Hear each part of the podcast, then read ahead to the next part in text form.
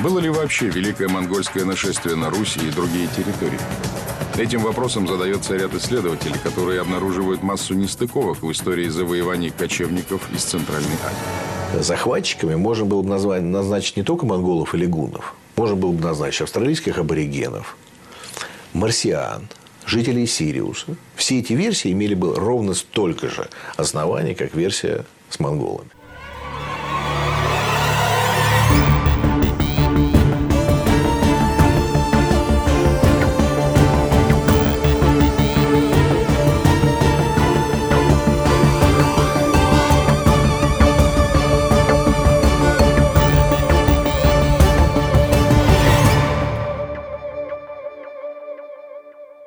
Всем привет! Вы слушаете подкаст «Заговор». Меня зовут Андрей. Привет, я Витя. Мы подкаст о конспирологии. Рассказываем вам про всякие теории заговора, тайны, легенды и стараемся делать это интересно и весело. И чтобы не терять ни секундочки драгоценного времени на всякую ерунду, поговорим о действительно важных вещах, о том, как прошла наша неделя и что же приключилось с нами. Как ты, Витя? Что нового? На этой неделе я решил оптимизировать свои финансовые расходы, провести, так сказать, ревизию затрат. И Ого. Мне по совпадению чистому позвонили из одного оператора мобильной сети и сказали, о, вы являетесь нашим абонентом. Для наших абонентов мы предоставляем домашний интернет за 200 рублей в месяц или за 300 рублей в месяц. Я такой, нифига себе. А мы платим 1100 рублей в месяц. Чё, за интернет Да, только? за интернет и телевидение. Но Блин. телевидение мы не смотрим, поэтому получается, что только за интернет. И раньше я бы просто забил Оставил бы эту тему и продолжил жить как живу, но теперь в новой финансово грамотной жизни ага. я решил разобраться. Я позвонил своему провайдеру и говорю, мне звонят ваши конкуренты и предлагают в три раза дешевле. Я хочу отключиться. И что бы ты думал, они начали меня качать, уговаривать и снизили цену в два раза. Теперь плата составляет 520 рублей, потому что они такие, ой, давайте то, давайте все,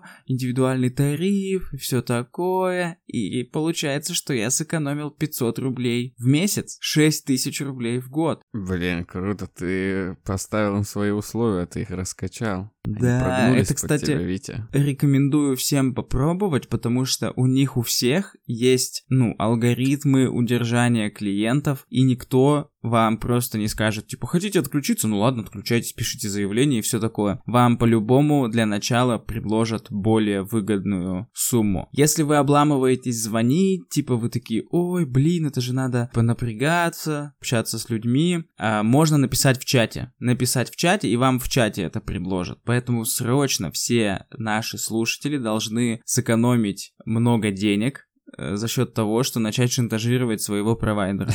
Я прям рекомендую вам. Это увлекательно. Это даже увлекательно. Ты когда входишь уже в этот торг, э, сам заводишься и хочешь выжать из них максимальную скидку. Так что я доволен и всем советую. А еще я посмотрел шикарный фильм, вообще топовый фильм, называется он «Трамбо». Фильм про то, как Уолтер Уайт стал иностранным агентом в США 40-х, 50-х годов. Классный, стильный фильм. Вы прикиньте, Уолтер Уайт, ладно, его по-другому Брайан Крэнстон. Да, Брайан Крэнстон выдвигался на Оскар за эту роль. Что вам еще нужно, чтобы посмотреть этот фильм? Может быть, Луиси Кей, а он там тоже есть. А что еще там есть? Да, еще там есть куча классного юмора, действительно смешного юмора. Еще там есть конспирология, Вау. о которой мы наверняка сделаем выпуск. Там есть стильные костюмы и хэппи-энд. Что еще нужно нам в наши темные времена? Да. Как не хэппи-энд. Как прошла твоя неделя? Что посмотрел ты? Что узнал нового ты? Кого ты кинул на бабки? Ой, ну я вообще, я ради потехи решил посмотреть старый сериал «Зена. Королева воинов» и влюбился буквально на третьей минуте во время первой боевой сцены. И со всеми последующими сражениями восторг только возрастал. А потом и в атмосферу втянулся, в этот лор, в эту мифологию. Короче, думал поприкалываться, в итоге стал фанатом. Всем рекомендую. Зена Королева воинов. Но это не самое главное. Главное, что у меня есть история, которая подведет нас к теме сегодняшнего выпуска.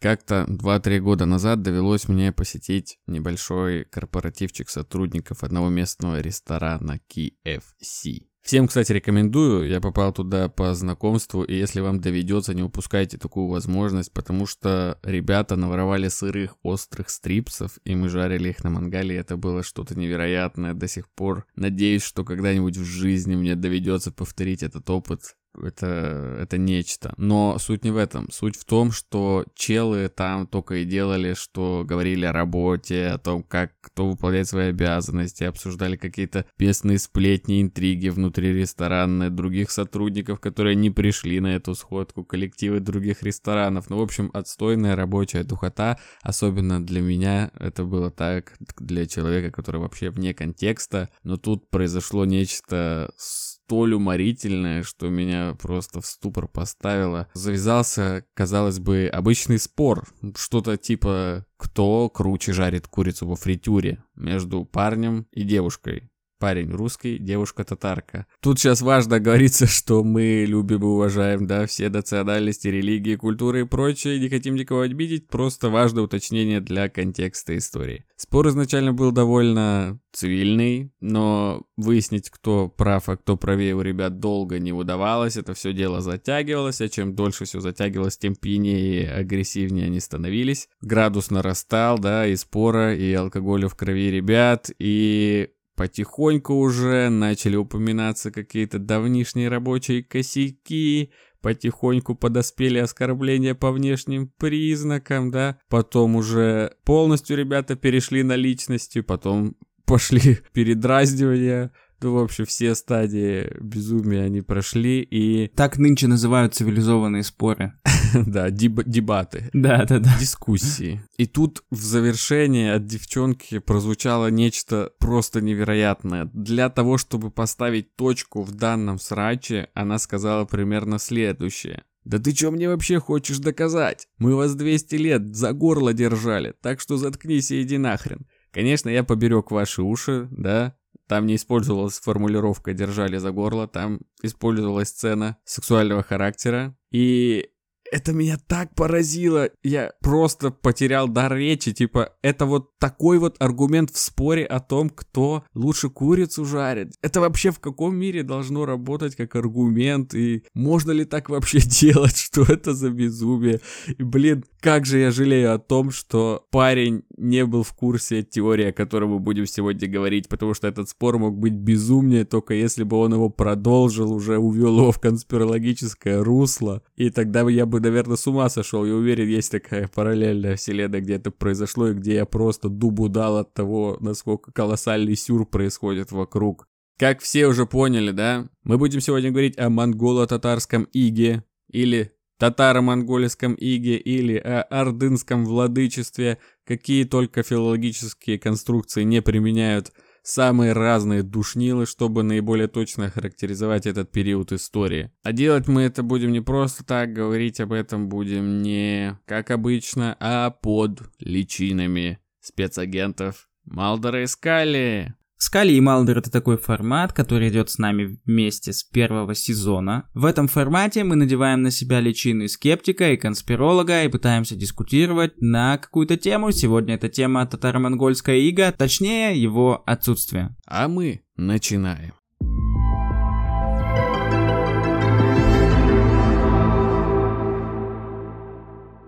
Всем привет! С вами Рюрик и Мортимер. И сегодня мы отправимся в славное межвековое путешествие для того, чтобы разобраться, как там все было на самом деле. Наливайте квас и запрыгивайте в нашу ладью. Итак, нам уже не раз поступали предложения окунуться в пучину альтернативной истории. К тому же тема эта сейчас очень актуальная. Поэтому мы решили быть в тренде и пишем первую главу нового учебника истории под редакцией подкаста «Заговор». Некомпетентность и предвзятость не помешает нам быть уверенными в своей правоте. Да, йоу. Для начала немного поговорим о таком направлении, как альтернативные исторические теории. Это целый пласт теорий и концепций, иначе интерпретирующих или отрицающих те или иные исторические факты. Зачастую истину, по версии сторонников этих теорий, намеренно скрывают от общества, чтобы навязать тот или иной взгляд на современность. Ярким примером такого подхода является отрицание Холокоста. Выгодоприобретатели могут быть разными, от конкретных людей до тайного мирового правительства. И сегодня мы разберемся с одним из самых темных периодов нашей истории – монголо-татарским игом. А мы уже, можно сказать, трогали, да, альтернативную историю, прощупали эту почву в выпуске про Лунный заговор. Ну да, да, да, вообще-то, честно сказать. Ну мы как-то отнесли это больше к космо-теория. Ну да, да, это попало в раздел космических теорий. Но это да, это вполне себе альтернативная история. В выпуске про шляпу из фольги пилотном Витя говорил про теорию палеоконтакта, что тоже альтернативная история развития нашей цивилизации. Дэвид Айк пользовался палеоконтактной теорией. Все это альтернативная история, она очень часто встречается в мире конспирологии, поэтому Конечно же, мы будем о ней говорить. А сегодня татаро-монгольская ига. Важно, важно сейчас сказать, все уже поняли, да, что нам главное, чтобы просто было понятно, о чем мы говорим. Мы тут не будем спорить насчет слова «иго», когда оно появилось, называется, можно ли это назвать вообще «иго» как таковым, монгол, татарская, татаро-монгольская, окей, все, говорим, чтобы было понятно, все все понимают. Для начала войдем, так сказать, в контекст. Так что откройте форточку, сейчас будет немного душно. Yeah. Кому-то это может не понравиться, но существовало такое государство, как Киевская Русь, которая в период наивысшего расцвета занимала территорию от притоков Вислы на западе до Волга-Окского междуречия на востоке, от Белого моря на севере до причерноморских русских эксклавов на юге. В начале 12 века наступил период феодальной раздробленности в связи с тем, что боссы из Киева отправляли в различные земли своих наместников. Эти наместники становились боссами на веренных им территориях и со временем переставали подчиняться Киеву, потому что приобретали политическую субъектность, которая в совокупности с экономикой, завязанной на натуральное хозяйство, давала им возможность быть независимым от, так сказать, центра. Таким образом, сформировались 20-30 независимых земель, самыми мощными из которых были Владимира Суздальская земля, Новгородская республика и Галицко-Волынская земля. В этих землях происходило развитие городов, которые населяли купцы, ремесленники, дружинники и другие ребята. При этом в разных землях люди продолжали говорить на русском языке, молиться в православных храмах, а в судах э, судили по русской правде. Это не мешало всем этим землям постоянно воевать друг с другом, брать в плен князей, и вообще время было супер неспокойное, так сказать, лихие тысячсотые. Период с начала 12 века до середины 13 века насчитывается около сотни междуусобных войн. То есть ребята постоянно дрались друг с другом, только и делали, Постоянно что... файтились. Жестко. И было типа 20-30 независимых государств, у каждого из них были свои фишечки, типа в Новгороде там э, крутая демократия, где-то еще что-то еще, там свои ремесла. Но при этом русский язык, православие и суды по русской правде. Но при этом войны и похищения князей. Вот как-то так обстояли дела на пороге татаро-монгольского ига. А параллельно на рубеже 12-13 веков степные районы Азии населяли множество различных тюркских кочевых племен. Они постоянно сражались с оседлыми народами и между собой тоже были не в ладах. Основу жизни таких кочевников составляло скотоводство, а для выпаса скота требовались огромные пространства. Соответственно, на них они и существовали на огромных пространствах. Кон- конецентричная нация такая. Да-да-да. И одно из таких племен, а именно монголы, одержали ряд побед над соседними такими же кочевыми племенами и их поработили, объединили, с собой. И, собственно, так и начала зарождаться Великая Монгольская империя. Такое новое образование возглавил военачальник талантливый, кто-то считает его гениальным политиком, хан Тимучин. И на фоне этого в 1206 году состоится собрание всех боссов различных кочевых племен, на котором было принято решение объединиться под властью этого самого монгольского хана Тимучина. И с того момента Тимучин стал ханом над всеми ханами, что по-тюркски звучит как Чингисхан. Прикольно, что э, в итальянской мафии высшая должность называется тоже капо ди тути капи, кажется так, типа капитан над капитанами, угу. и тут тоже хан над ханами. Вот он, он начинает завоевывать новые степные территории, а в 1211 году уже окрепшее многочисленное кочевое, кочевое государство торглось в Северный Китай, в империю Цинь. Китай тоже на тот момент находился не в таком целостном виде, который мы его знаем. Там тоже были деления и свои рамсы. Вообще в удачное время начал свой завоевательский поход Чингисхан. Им удалось одержать ряд побед в Китае и в итоге завоевать Северный Китай, потом и Южный Китай, государство Сун. С тех пор Монгольская империя уже начала по-настоящему греметь на весь мир, можно сказать, потому что после завоевания Китая как бы уже начал вырисовываться их план действий. Они действовали, кстати, максимально круто. Например, от китайцев они сразу же многое начали перенимать. Военное искусство, ремесла, технологии, все, что нужно было для армии они брали себе, сами китайцы платили дань, и там были, собственно, ставленники Чингисхана, его потомки руководителями. Вот по такой схеме они действовали. То есть ядро все-таки Монгольской империи это армия, а все завоеванные территории только и делали, что на эту армию пахали, платили дани, много народа из завоеванных территорий переходило в армию Чингисхана. И, конечно же, после такого успеха После освоения новых военных техник, Чингисхан двинулся дальше, на Среднюю Азию, потом за Кавказе, и тут он добрался таки до Руси. Впервые они появились у границы еще в 1223 году, когда произошла первая встреча Великой Монгольской армии с дружинами русскими. Это была всем известная битва на реке Калке. Тогда кочевники нанесли сокрушительное поражение русским ребятам и устроили даже такой пир, да, на спинах русских и половецких князей. То есть да, какие-то дощечки на них поставили и начали кутить на, собственно, побежденных ребятах. Но тогда они вглубь Руси не двинулись, а вернулись к себе в степи.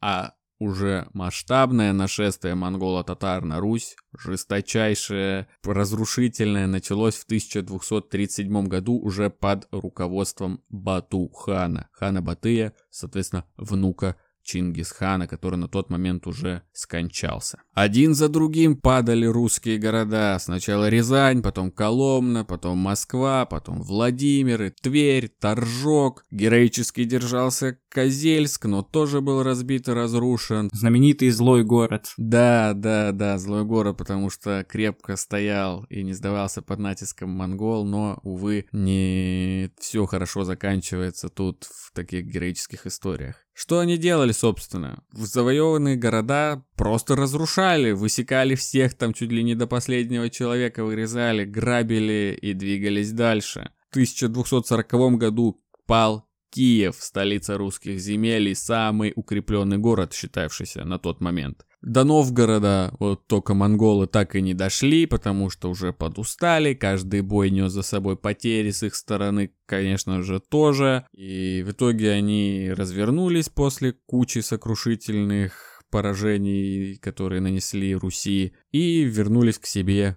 в степи, а в 1241 году великий князь Ярослав Всеволодович отправился в Орду и признал власть великого хана. С тех самых пор и началось то самое татаро-монгольское иго, монголо-татарское иго, ордынское владычество или как вам еще угодно. В чем, собственно, оно заключалось, да? Наверное, нужно сказать, та зависимость, которую обрела Русь от монголо-татар, которая выражалась а. в том, что они вынуждены были платить дань, причем дань немалую, б. монголы назначали великого князя сами, выдавая ярлык, то есть политическая зависимость какая-то от монгол. Ну и, собственно, людей монголы тоже увозили и для своей армии, и, для, и ремесленников забирали, и рабов забирали, а во всем остальном Русь жила своей жизнью. Монголы там не жили, они уходили к себе и просто посылали баскаков, чтобы те собирали дань с русских земель и периодически совершали, конечно же, набеги на недовольных, чтобы кого-то что-то лишний раз грабануть, чтобы не расслаблялись. И так, собственно, продолжалось больше 200 лет, да, до 1480 года, когда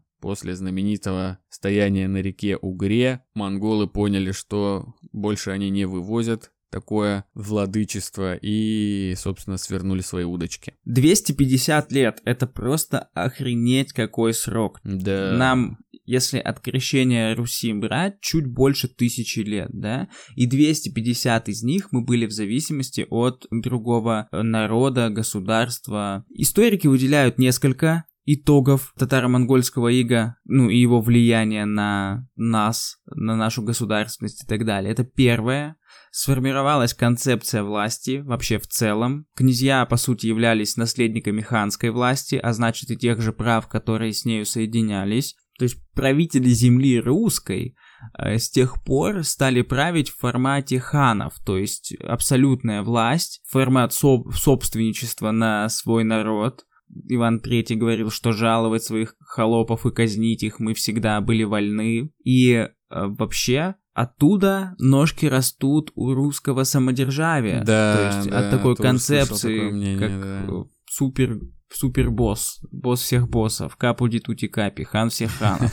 Вот. Второе. Москва. Москва, да. Москва обрела свою силу, политическую мощь и влияние именно в итоге татаро-монгольского ига, потому что именно у московских князей были наиболее выгодные отношения с Ордой, и позже из московского княжества вообще вырастает российская государственность. Там, кстати, знаешь, какая прикольная история с этим связана? Вообще считается, что Москву на ноги поднял Иван Калита, а Калита это типа кошелек, Потому что в какой-то момент после того, как людям начали надоедать баскаки, они начали давать им отпор. Особенно это ярко было в э, Тверском княжестве. А Москва с Тверью была в контрах. И, соответственно, там сожгли кучу баскаков, ханы были недовольны, и Иван Калита решил разобраться и вместе с ханом, а там многие заигрывали с ханами, там Да. вообще период междоусобиц только усиливался за счет того, что можно было не благодаря своей крутости стать главным э, князем Ру- Руси, а А благодаря, благодаря, тому, как... благодаря своему лоховству. Да, благодаря своему заигрыванию с Ордой. И вот Калита, собственно, так и поступил. Пошел вместе с монголами на Тверь, там разобрался со всеми неверными, вернулся и договорился о том, что он сам будет собирать дань с русских земель, и хан его на это благословил, поэтому он и Калита. И этот парень был очень хитер и находчив, потому что сверх дани он брал еще бабло, на которое Москва и крепла. Крепость белокаменная была построена на эти э, бабки, которые взяты с русских земель поверх дани ханской. И, в общем, да, вот таким вот хитрым образом Москва стала мощным княжеством, мощнейшим. Ну и еще они переняли у татаро-монголов любовь к расширению, к огромности земель и так далее. Да. Три таких итога.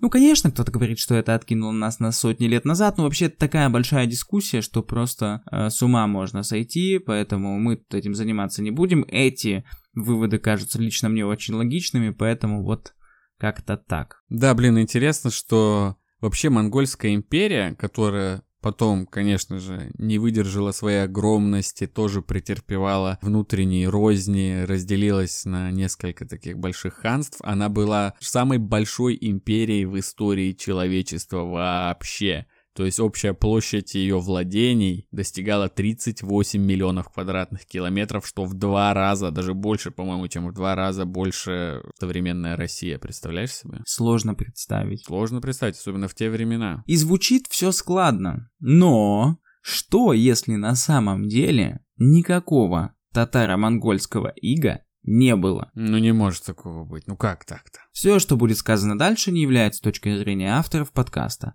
не является призывом к незаконным действиям или разжиганием ненависти. Мы с уважением относимся ко всем религиям, к которым разрешено относиться с уважением, и хотим жить в мире без вражды и ненависти.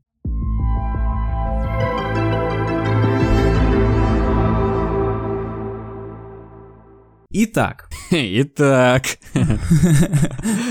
Существует теория, согласно которой все, что мы рассказали вам только что, было выдумано, чтобы скрыть страшную правду.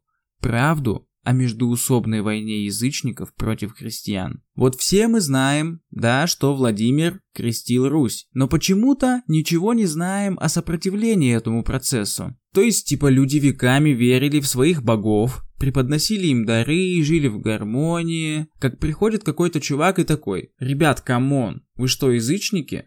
Лол, политеизм уже давно не в моде.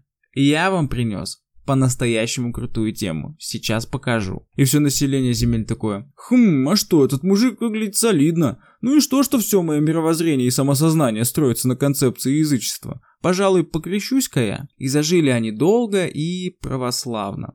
Звучит как полный бред. Так вот, концепция заключается в том, что было масштабное языческое сопротивление, которое кроваво подавлялось. И чтобы обелить как религию, так и себя, было придумано татаро-монгольское иго. Мол, это какие-то чужеземцы, пришли из ниоткуда, убили гору людей, сожгли гору городов, деревень и так далее. И ушли обратно в небытие. Итак, какие аргументы приводят сторонники этой теории? Готовь э, свой щит, сейчас в тебя полетит много стрел, мистер Скали. Во-первых, самого термина татаро-монгольская ига, монголо-татарская ига, монголо-татары не существовало до 1823 года, когда в учебнике учителя географии первой Санкт-Петербургской гимназии Петра Наумова он и появился, собственно. Так вот, почему была такая невероятная пауза между событием и появлением его исторического названия, под которым мы, собственно, сегодня все и знаем то самое Иго? Может потому, что они пытались сформировать какую-то новую концепцию, истории и так далее. Полностью уладить все моментики, а потом уже презентовать этот термин. Да. Блин, ну что-то я, конечно, сильно сомневаюсь в том, что именно тогда первый раз прозвучал. Это подтверждают, кстати, многие Не, ну источники. просто это по-другому называлось, типа. Как? По-разному. Ну, не иго, а просто зависимость, рабство. Слышал такие формулировки в зарубежных источниках ранних тоже встречались. Ладно, допустим, допустим, что, ну мало ли, развитие исторической науки, там начали категоризировать что-то, что-то унифицировать и так далее, и вот придумали название и сделали. Есть куда более важные вопросы, на которые ответа не будет. Где следы татаро-монгольского ига? Первое. Где генетические следы? 250 лет мы были под гнетом татаро-монголов. В том числе история имеет э, сведения о масштабных изнасилованиях, угоне в рабство русских женщин и так далее. Но при этом академик РАН Константин Скрябин говорит, мы не обнаружили в геноме русских знаменитых татарских привнесений, что опровергает теории о разрушительном влиянии монгольского ига, то есть генетического следа два с половиной века ига в нас не оставили. И об этом же свидетельствует открытие в области ДНК генеалогии, с помощью которой можно проследить ге- географическое распространение различных гаплогрупп. Согласно этим исследованиям, среди наших соотечественников практически полностью отсутствуют традиционно азиатские группы, а на территории европейской части России их процент вообще стремится к нулю. А как это возможно, если тут была такая, типа, доминация монголо-татар? Как ты это объяснишь? Блин, это вообще такой момент, типа, как люди себе представляют монголо-татарское иго вообще? Они же не жили на территории Руси не постоянно там занимались размножением с э, женщинами местными. Они же кочевники, они как бы взяли, навели шороху и ушли к себе на свои территории, а с Руси только бы баскаков посылали, чтобы те дань как бы брали. И иногда время от времени ходили там что-то грабили и разрушали. Во время этих походов якобы были изнасилования, да, которые могли повлиять на то, что геном, э, там какие-то гаплогруппы в огромном количестве монгольской должны появиться в нашей с вами крови, да. Но история-то, источники многие подтверждают то, что они не пытались как-то оседлать наши территории, обзавестись семьями и тут укорениться. Их стратегия набег и ушли. Забрали кого надо в плен, собрали дань и ушли. Поэтому-то и массовой какой-то примеси монгольской крови в российских людях, то, то есть ей, ей просто неоткуда взяться. Скорее то, всего массовый, даже никакой. Да есть, есть, в том-то и дело. Это тоже, это тоже вранье. Это тоже вранье, потому что согласно науке, да, согласно науке, на которую... Вот это ссылочка, которую вы заслужили. Как говорит наука. Да. Я вот сейчас вот мы будем говорить о том, блядь, что не понимаем. Но тем не менее, наиболее распространенными Y-хромосомными гаплогруппами, то есть нас волнуют гаплогруппы, передающиеся по мужской линии. У монголов такие наиболее выдающиеся были С, О и Н. И в итоге у нас находится группа С, которая простирается от Желтого моря до Каспийского. И, со, и конечно, очень низкая там частота, 1-2% буквально. Но большой частоты и не должно было быть, потому что они что делали? Они максимум они уводили себе в плен, в рабство к себе на своей территории. И там уже наоборот русские в их, получается, генетику вмешивались, а на нашей территории они женщин, ну, допустим, окей, были массовые изнасилования. Какой процент вероятности забеременеть при изнасиловании? Ты знаешь? Вот ты знаешь? Нет. Меньше 10%. Плюс это давние времена без медицины. Плюс просто выходить ребенка уже там минимум 10% риска от того, что беременность прервется просто по дефолту. Это еще те времена стародавние. То есть это вообще колоссально маленькое количество какого-то наследия, оставленного монголами прямо на территории русских княжеств. То есть тут следа и быть-то не должно. Говорю, скорее всего, они просто брали женщин некоторых, уводили к себе, и поэтому и там уже они как бы и оставались, и с этим народом и как-то существовали, и не возвращались уже. Плюс, как относились бы местное население к этому всему? Хотели бы сами семьи воспитывать там таких детей после таких нашествий? Я тоже не знаю, мы тоже этих моментов не знаем. Умертвляли ну, ли да. они свое потомство? Или что, или как. Звучит Поэтому, логично. Да, да, вообще максимально логично. Я даже не представляю, какая тут может быть речь. К тому же, откуда бы тогда взялся Олег Монгол, да? Олег Монгол чисто чингизит. Прямой потомок Чингисхана. Да. Ладно, Допустим, допустим, я приму аргумент про отсутствие генетического следа. Объясни мне, пожалуйста, тогда, почему мы не переняли из монгольского языка буквально ни одного слова за 250 лет. Да мы опять же, существуем чуть больше тысячи, и за 250 лет ни одного слова. Как вообще такое возможно? Вот, например, из французского языка к нам перекочевали 2000 слов. Хотя они не правили нами 200 лет, а вообще просто пришли, получили по жопе и вернулись к себе во свояси но пальто, жалюзи, дежурный, аташе, абажур и кашне и еще 1992 слова остались с нами. да? А где монгольские слова? Вот это интересно, потому что, насколько я знаю, это хуй все Да нет. Так э, говорит наука. Да, придется опять ссылаться на науку. Да нет, дело в том, что ну давай вообще разберемся, с кого бы ты хотел брать пример? С французов или с кочевых монгол, которые скачут и разрушаются, конечно же, с французов. Плюс я опять же говорю, они не жили с нами. Важно понимать, что монголы это же очень разная по своему составу организация, да, империя. Угу. Опять же, там и китайцы, и половцы, и все, кому не лень. То есть они завоевывали, брали людей и смешивались в огромных количествах. Конечно, там были как бы центровые монголы, но во всем остальном это были абсолютно разные люди. И исходя из этого, как говорится, говорит история, больше русские переняли именно из тюркского языка, который тоже в огромных количествах фигурировал в Монгольской империи, в дальнейшем там в Золотой Орде. И многие слова, например, ямщик. Ты знаешь, что это такое? Ну давай, просвети, просвети. Ну это слово вот как раз от э, тюркских языков, которое вот означает вот условного почтальона. Т таможня, насколько я знаю, тоже их слово оттуда с тех времен.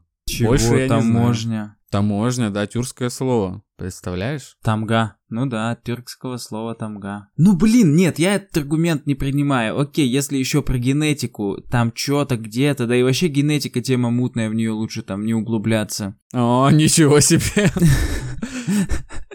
То тут я, ну типа, это слишком мало, это ничтожное влияние. Да, понимаешь, у них нету культурного, вот как они культурно могут повлиять. Если у французов была литература там какая-то, у них не было ни черта. У них были только какой-то минимум, чтобы объяснить, сколько надо платить дани. И все. Что тут перенимать? Какие слова? Нет, какие какие-то по минимуму они, они, переняли. угнетали, они угнетали народ. Они на каком-то языке разговаривали с князьями. Они постоянно совершали набеги. Какие-то слова должны были остаться, просто остаться в языке. Потому что Потому что так, блин, не бывает. Чтобы, да, так, чтобы они, этого не произошло за 250 лет. Таможня, таможня и ямщик. Кирпич, башмак, да много их. Это же тоже духота какая-то. Спорить, когда какие слова появились. Просто это не очевидно. Не очевидные такие моменты, потому что период сложный. Считаю отсутствие лингвистического следа отличным аргументом против того, что иго не было, как и минимальные генетические последствия 250-летнего гнета. Но Вообще все Допустим... очевидно. Я не знаю, всем зрячим, я думаю, все, все, все кто зрячий, те увидят правду. Андрей Монгол.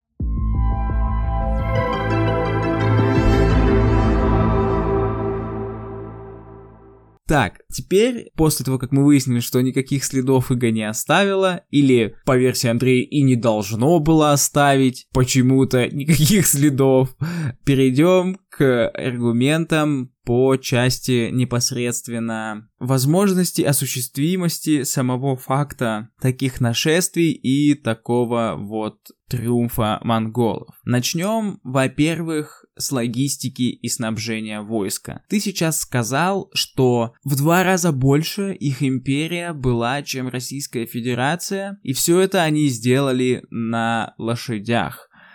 Вот да. как можно было прокормить армию таких масштабов на такой дистанции? Их сколько было? Их были десятки тысяч человек. У них да. были десятки и больше, ну, наверное, больше лошадей, чем людей. И всю эту араву надо было каждый божий день кормить и поить. Это сейчас, сегодня, в 2023 году, выглядит нерешаемой логистической задачей. При всем том, что у нас есть, при всем том, чему мы научились, при технике и так далее, на такой дистанции, на таком расстоянии, на такой площади, это невозможно. К тому же, что у них даже земледелия собственного не было. Они что, жрали исключительно лошадей? Если 30 дней есть только мясо, ты умрешь от заворота кишок. Да и даже если ты будешь есть, у тебя супер монгольский мега желудок, сколько нужно лошадей, чтобы столько есть? Они что, типа их было 30 тысяч, а лошадей у них было типа миллион, и они пока тут тусили, пока шли сюда, пока шли обратно, ели лошадей, это вообще что? Как это, как это возможно логистически? Вот в чем мой вопрос. Вот вы просто сами представьте, что вы пошли в поход с друзьями, в поход, в лес, вы, да. в наше время, на электричке, э, с супермаркетами, на своей машине, э, с интернетом, с возможностью взять палатки в аренду и так далее это уже звучит как нерешаемая логистическая задача, на которую потребуется потратить много-много дней. А тогда типа 30 тысяч человек из города в город, и, ну, короче, это невозможно. Я вам как зумер говорю, реализовать это невозможно. Ну, это тоже, это просто, я даже тут не буду никакой, никаким э, наукам, знаешь, ссылаться, это просто логически объяснимо. Если вот ты бы чуть-чуть перед тем, как э, это произнести, подумал, башкой своей. Да нет, ну типа, как ты себе это представляешь? То есть люди такие, бежим на запад, и просто бегут по степи огромным своем количестве? Нет, конечно, это было не так. Ну, во-первых, да, обеспечение мясом как минимум кониной они себе закладывали, потому что по заветам Чингисхана каждый там воин условно должен был иметь минимум там 3-4, если не 5 лошадей на одного воина. А эти ребята, они всю свою жизнь, во-первых, кочевники, они занимаются собирательством, они постоянно исследуют территории, их лошади — это животные, приспособленные питаться травой, лежащей под снегом. Они способны ее растаптывать, добывать пищу себе из-под снега. Понимаешь? У них все продумано, они все это знают и во всем разбираются. Допустим, как можно себе представить, э, что нужно делать, чтобы решить такой вопрос? Вот вы стоите своей огромной кучей, вам нужно на запад. Вы условно там в три направления вперед отсылаете каких-нибудь разведчиков. Кто-то нашел реку, кто-то ничего, кто-то ничего. Вы пошли в сторону реки, потому что вы монголы, вы умные, вы знаете, что по рекам находятся какие-нибудь оседлые народы, какие-нибудь сельскохозяйственные народы, которые занимаются земледелием, у которых есть там и фураж, и еда, запасы какие-нибудь, и зимой, и летом. Отправили дальше, вот дошли, до, пошли по реке, нашли, разорили, там все, ограбили, накормили себя и всю свою армию. Пошли дальше, опять отправили разведчиков, куда? Налево, направо, прямо. Опа-на, а там-то у нас, там есть какая-нибудь деревня, тут нет, тут нет, пошли. И таким макаром они, конечно же, просто от точки к точке перебирались и основывали какие какие-то перевалочные пункты, свои какие-то мини-лагеря, и таким макаром шли. Вот даже вот это э, понятие яма, от которого пошло имщик, это же тоже вроде как, насколько я вычитал в интернете, монгольское изобретение. То есть так как э, территории-то были огромные, вот эти почтальоны должны были преодолевать огромные расстояния, и монголы сделали такую штуку, могу врать, но я читал, что это монголы сделали, как яма, то есть это территория, условно, почтовый перевалочный пункт, где, который обязывался содержать множество лошадей, чтобы почтальон скакал, скакал, скакал, лошадь изнеможилась, он как раз до ямы добежал, сменил лошадь, побежал дальше. Эти ребята были умны, не надо думать, что это какие-то дикари, которые просто бежали, жрали лошадей и умирали от заворота кишок. Нет, это были продуманские чуваки. Да, они шли долго, они шли годами, по три года там из края в край пройти было, но тихонько, с умом подходили к этому вопросу и, собственно, добивались успеха в этом. Поразительных. Да, звучит неплохо. Молодец, я от тебя такого не ожидал.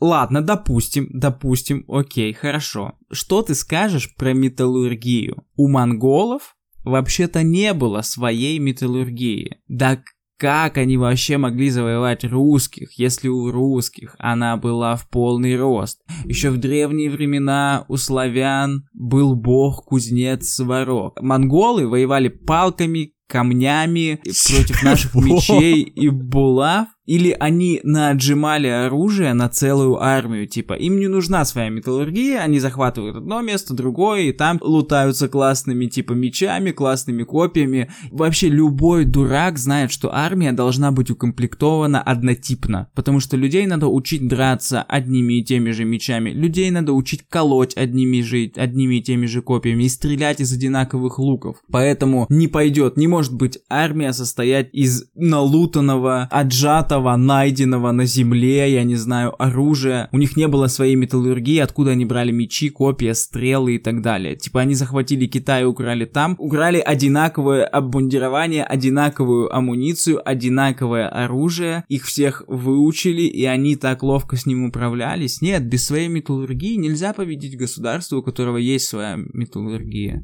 Ну, вообще, насколько, да, мы все знаем, основной вид войск монгол это была такая легкая конница вооруженная луками, как правило, каждый воин имел два лука, несколько колчанов стрел. А каждый а воин это... имел дриповый лук. Да, да, да, да, да. И это было не ново даже для русских княжеств. То есть они, когда столкнулись с монголами, это не было чем-то поразительным, потому что различные кочевые племена — это вот как раз легкая конница и луки. Поэтому это был популярный вид войск. То есть вооружить а всех одинаково. Металли- металлические наконечники у них откуда? Во-первых, да, все началось, конечно же, с Китая. Они там брали военные технологии и там же брали ремесленников. Ремесленники двигались с ними уже и, собственно, организовывали э, полевые кузни, которые как известно, существовали еще со времен Римской империи у нас вообще в истории фигурируют, понимаешь? И находки археологические подтверждают, что на протяжении все, всего пути монгольских э, воинов железо с ними было. Как они его там добывали? Да как-то, как-то добывали, вот брали с собой ремесленников, которые там крафтили им стрелы. Блин, нельзя, нельзя обеспечить многотысячную армию, типа как-то добывали. Как-то добывали можно обеспечить банду выживальщиков в постапокалипсисе. Типа, вот там можно сказать, как-то добывали. Нашли ну смотри как, схрон. брали с собой ремесленников и организовывали полевые какие-то кузни. Где-то из завоеванных территорий там организовывали, там заставляли все производство, всю промышленность, которая существует на завоеванных территориях, заставляли работать на себя, э, крафтить оружие типовое. Допустим, наконечники, стрелы, копья и сабли. Чтобы у тебя была завоеванная нация, в которой есть металлургия и свои ремесленники, тебе сначала нужно завоевать эту нацию. Как они тогда завоевали китайцев, если китайцы были такими ловкими, что могли обеспечить поверх себя Да я говорю, 30 удачная историческая ситуация. Просто тоже у них была там разрозненность своя. А те организовались, сплочились с кочевниками своими и вот, собственно, разломили Китай. А там уже пошло взаимодействие нормальное, обмен военными науками и промышленными в том числе. Я тебе говорю, даже на Руси, а что, на Руси была металлургия, почему мечей своих не было? Вот история говорит, что не было своих мечей в то время, там минимум, минимум какой-то, все остальное было импортное. А эти ребята, им что надо было? Наконечник небольшой, там какой-нибудь топорище, кол на, на копье, ну, какие-то сабли тоже небольшие делали. Но в основном-то это стрелы. Неубедительно. Нет своей металлургии, чувак. Да есть у них своя металлургия. Свои точки производства, которые они оставляли на своем пути завоевательском. Которые снабжали их всем. У них и доспехи были прочные, часто укреп- укрепленные, и кони у них были бронированные тоже встречались. У них было как бы два, была тяжелая и легкая конница. Вот тяжелая конница, у них и шлемы были, и щиты были, и не только там какие-то кожаные доспехи, а укрепленные пластинами латными. Не убеждает. Ладно, окей, вернемся к тому, что это была война славян между собой, между усобицы, язычники и христиане. Мгм, да, вот вернемся, Вот, э, пожалуй. да, вернемся к этому. Историк Лев Николаевич Гумилев говорит нам следующее. Тимур, именно о нем обычно идет речь, когда говорят о Чингисхане, в сохранившихся исторических документах описывается как воин высокого роста, с синими глазами, очень белой кожей, мощной рыжеватой шевелюрой и густой бородой, что явно не соответствует приметам представителя монголоидной расы, но полностью подходит под описание славянской внешности. И кроме этого, есть икона Сергия Радонежского с изображением Куликовской битвы, где два одинаковых войска стоят друг напротив друга. У них одинаковые лица, что больше похоже на гражданскую войну, на войну между собой, на междуусобицу. И вот это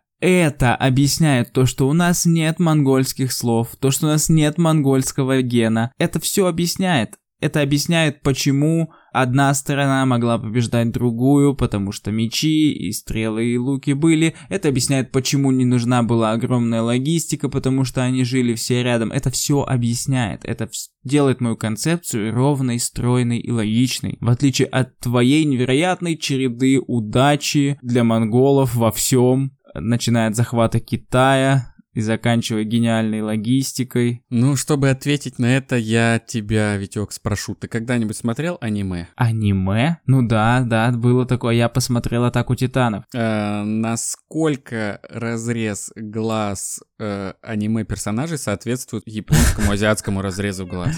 Совершенно не соответствует. Ну вот тут то же самое. Конечно, они изображали себя там немножко иначе, как, собственно, делают Ты что, японцы в аниме. Ты сравнил сейчас икону Сергия Радонежского с мангой? Наверное, да. Не знаю. На самом деле, да, странно. Я тоже видел вот эти иконы, которые, на которых одинаковые люди воюют по обе стороны. И, возможно, это объясняется тем, что, как мы знаем, междуусобицы усилились, и просто они дрались между собой. Этот момент был запечатлен. А кто его как уже нарек, это другой вопрос. Плюс, ну как это? Что значит сами вырезали население свое, шли на такие огромные жертвы, чтобы только православие привить всем? Чтобы не было язычников? Ну, никогда такого не было, и вот опять, блин, жестокость в насаждении религии вообще такой маркер, который присутствует во многих, ну, типа, блин, крестовые походы, это вообще что такое? Ну, вот те своего рода крестовые походы. Против собственного населения, там угнетение там а, армянского христианства турками, угон армянских мальчиков в мусульмане и так далее. Это, это сплошь и рядом было в истории.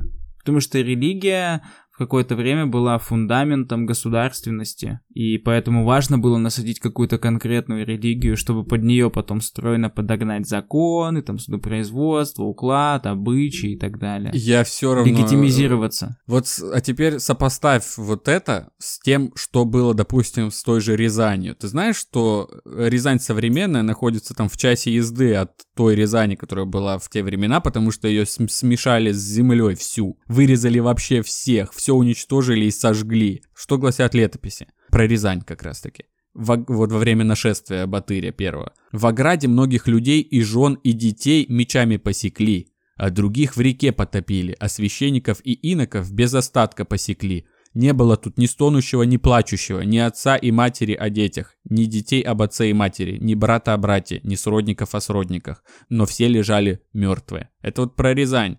И, кстати, это к слову о том, почему нет потомства. Они просто всех вырезали, во-первых. Во-вторых, тут даже упоминается, что и как-то священников и иноков, то есть вообще всех резали. И просто без остатка. И это целый город, крепость. Это типа вот, вот такими путями, по-твоему, достигается? По-твоему, это логическое объяснение? Чувак, да конечно, это вообще не аргумент. Типа, люди ради того, чтобы свою идеологию насадить, идут на полную жесть. Там вот эти хуту и тутси. Да чё хуту и тутси? Гражданская война в России, что белые, что красные. Вообще такого не чурались никогда. Так и история не чурается это отражать. Зачем истории это скрывать? Зачем такие факты под, под это покрывало монгольское так, прятать. Как, стоп, в смысле, в смысле, нет, история чурается это скрывать. Преступления красных во время гражданской войны, во времена Советского Союза не освещались даже близко, а скорее отрицались, в отличие от преступлений белых, про которые там все знают и так далее, все знали. Но это потому что далее. влияло в, в данный момент, и до, до, до недавнего времени это было важным историческим как-то контекстом. Это... А вот этот, это 13 век, всем наплевать, что было в 13 нет, веке. Нет, не всем наплевать. 1823 год, появление термина татаро-монгольская ига, это расцвет, ну,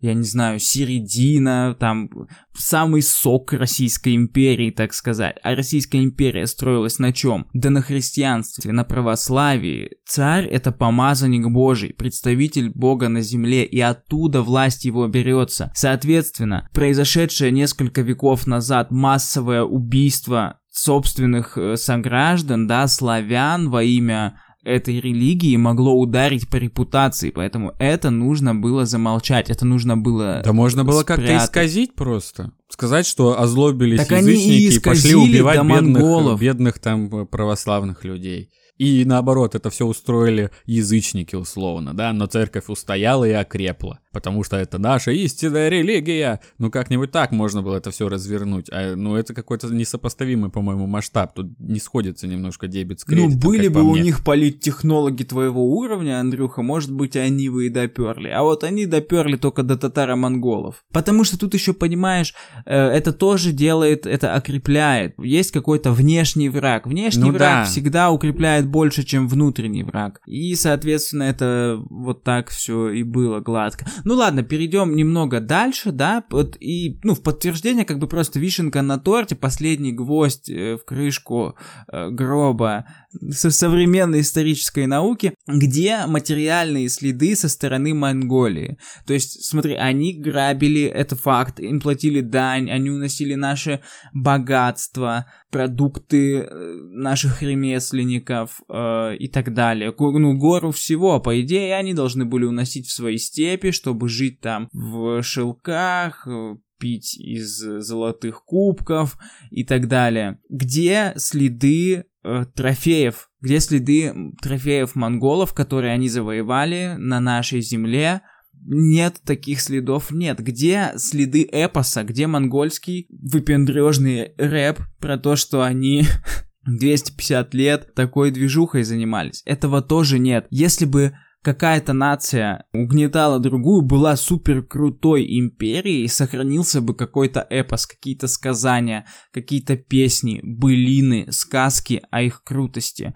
Если завтра не станет Америки, песни и фильмы, которые там успели там условно наснимать, будут и через тысячу лет знать. Если никогда не стало, какой империи, например, не стало, Российской империи, мы до сих пор знаем крутость Российской империи, в чем была, где там какие былины, какие песни, какие сказки и так далее. Когда не становится империи, за ней остается ее память, которая живет в каких-то фольклоре и так далее не стало Римской империи, но мы знаем следы Римской империи по их писателям, философам, по их культурным достижениям и так далее. Мы знаем, как они славили свои победы, как они обходились с врагами, как они их достигали. Где это Монголь... Где инфа о Монголии такая? Где это?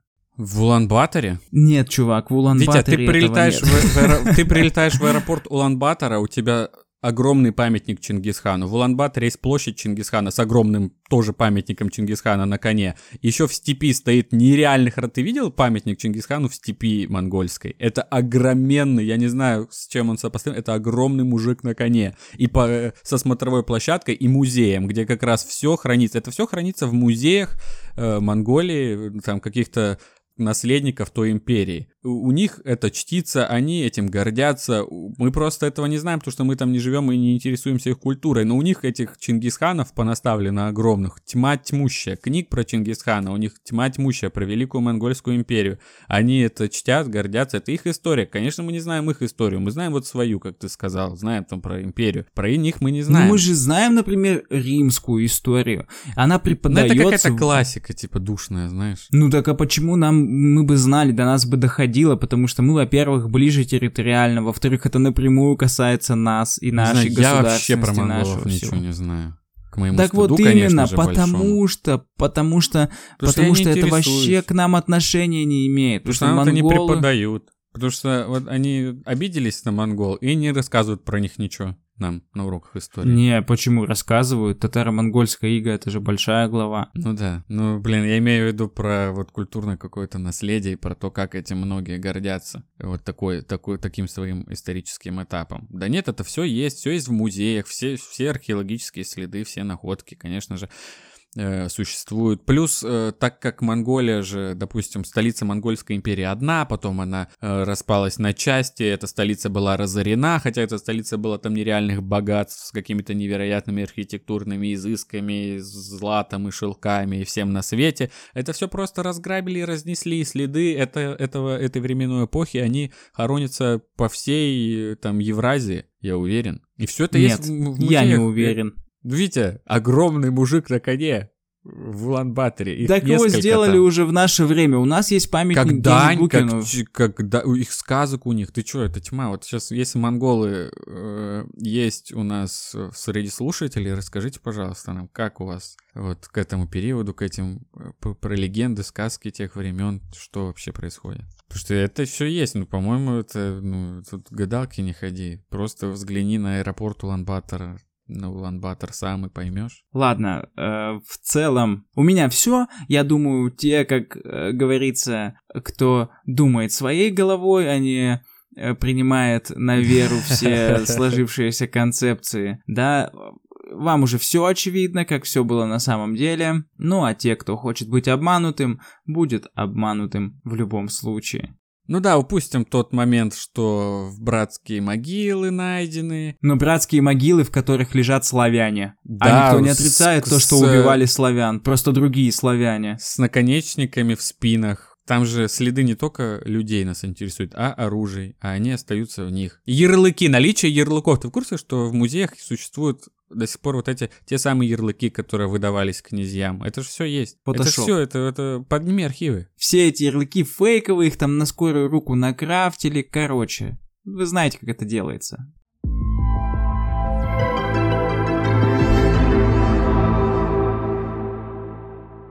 Ну и после того, как мы невероятно экспертно обсудили все аргументы за и против теории, которая отрицает татаро-монгольская, монголо-татарская, э, золотардынская ига, нужно, наверное, понять, что это вообще за теория, как она появилась, как ее нам классифицировать, что вообще делать с тем фактом, что популярно отрицать такой период истории. Неужто это рожденная просто каким-то квасным, знаешь, патриотизмом, э, теория, которая просто говорит о том, что мы такие великие, что мы не могли находиться в зависимости больше 200 лет, что мы не могли никому проиграть. Или это какой-то языческий реваншизм, нацеленный на дискредитацию православия, или это просто исторический поиск истины, знаешь, как из-за несостыковок, из-за недостаточного объема знаний, раскопок, возможно, из-за из этого появляются какие-то альтернативные мнения, которые подвергают это сомнениям. Что это из себя вообще такое представляет? Вариант с квасным патриотизмом это типа русских могут победить только русские. Да. Не знаю, мне кажется, что это последний вариант. Это фриковатые историки, которые любят э, всякие одиозные заявления, э, подкрепленные какими-то компотом из разных фактов, и, соответственно, так отсюда и это и появляется. То есть мне не кажется, что здесь какая-то идеологическая подоплека есть, потому что если бы это был квасной патриотизм, мы бы уже сейчас из всех щелей сплошь и рядом слышали, что татаро-монгольского ига не было, и это была бы не альтернативная история, а реальная история. А альтернативной историей было бы то, что оно было. Вот.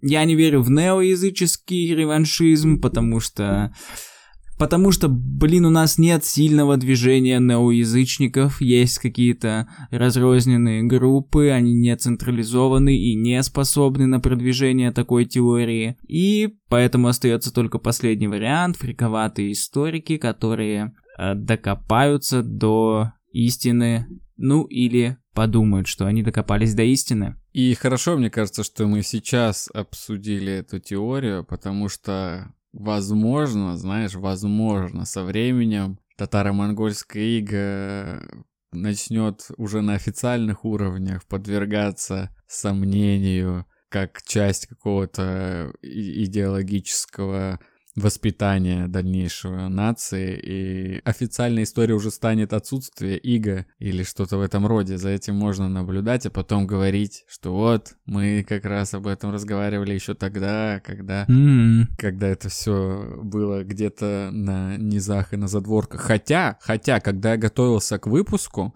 так как я представлял сторону скептиков и гуглил, типа, какие-то, может быть, весомые доказательства, я натыкался только на теории заговоров, на том, как конспирологи обосновывают отсутствие татаро-монгольского ига. То есть первые две-три страницы поиска — это сплошная конспирология. По запросу, было ли татаро-монгольское иго, доказательства татаро-монгольского ига — это только конспирология. То есть это супер популярно, можно сделать такой вывод, это популярная теория заговора. Ну, получается, что так, да. Будем наблюдать, как она будет развиваться. Ну и что, собственно говоря, можно из-за просто из-за факта наличия такой теории, что можно сказать про историю. Блин, э, я не эксперт, наверняка, наверняка есть офигенная дискуссия о том, что вообще представляет себя историческая наука, о ее методе и так далее. Но, как обыватель, если брать историю как запись, которую через время можно будет прочитать, да? Ну, или как что? История как череда событий, о которых мы знаем. История как череда событий во времени. То со всей уверенностью можно заявить, что история это вообще не наука, это какая-то кучка интерпретаций фактов, кучка освещений событий под разными углами, кучка точнее уже большая куча событий, которые кто-то опровергает, а кто-то подтверждает. Для того, чтобы в этом убедиться, мы можем посмотреть историю вчерашнего дня что, что какие события произошли буквально вчера. Зависит от того, на какие телеграм-каналы вы подписаны. Такая вчера история и случилась. Поэтому, я не знаю, наверное, стоило ознакомиться с этой дискуссией до того, как делать свои профанские выводы, но как есть, а ты что думаешь, что вообще история за наука такая странная? Вот я понимаю математика. Ну да, точные науки немножко другое. Их нельзя как-то трактовать и искажать в зависимости от необходимого какого-то политического вектора и прочих подобных дел. История, безусловно, пользуется многими методами для того, чтобы подтверждать, отслеживать какие-то исторические события, там изучение и летописей, и там какого-то фольклора, до каких-то точных археологических открытий, э, там углеродный код, все дела, но по итогу в сухом остатке остается то, что написано в учебниках, то, что нам рассказывают сверху, то, собственно, и считается истиной в определенный момент времени. Поэтому надо крайне осторожно относиться к истории. Особенно в наше время. Да, еще у какого-то американского стендап-комика есть классная шутка про историю, типа Почитал недавно учебник истории. Знаете, нам сильно везло. В войнах все время побеждали хорошие парни. Да, все так. Историю пишут победители. Ну а на этом на сегодня все. Пишите свое мнение про историю, про татаро-монгольское иго в комментариях. Подписывайтесь на наши социальные сети. Телеграм, ВКонтакте, там опросы, там обложки, там есть все. Оставляйте отзывы на Apple подкастах. Пишите нам на почту свои теории заговора для шляпы из фольги. И если вы дослушали до этого момента, пожалуйста, пойдите к нам в социальные сети и оставьте смайлик коня в комментариях. А мы отправляемся получать ярлык на княжение. Услышимся на следующей неделе. С вами был подкаст «Заговор». Пока. Всем мир.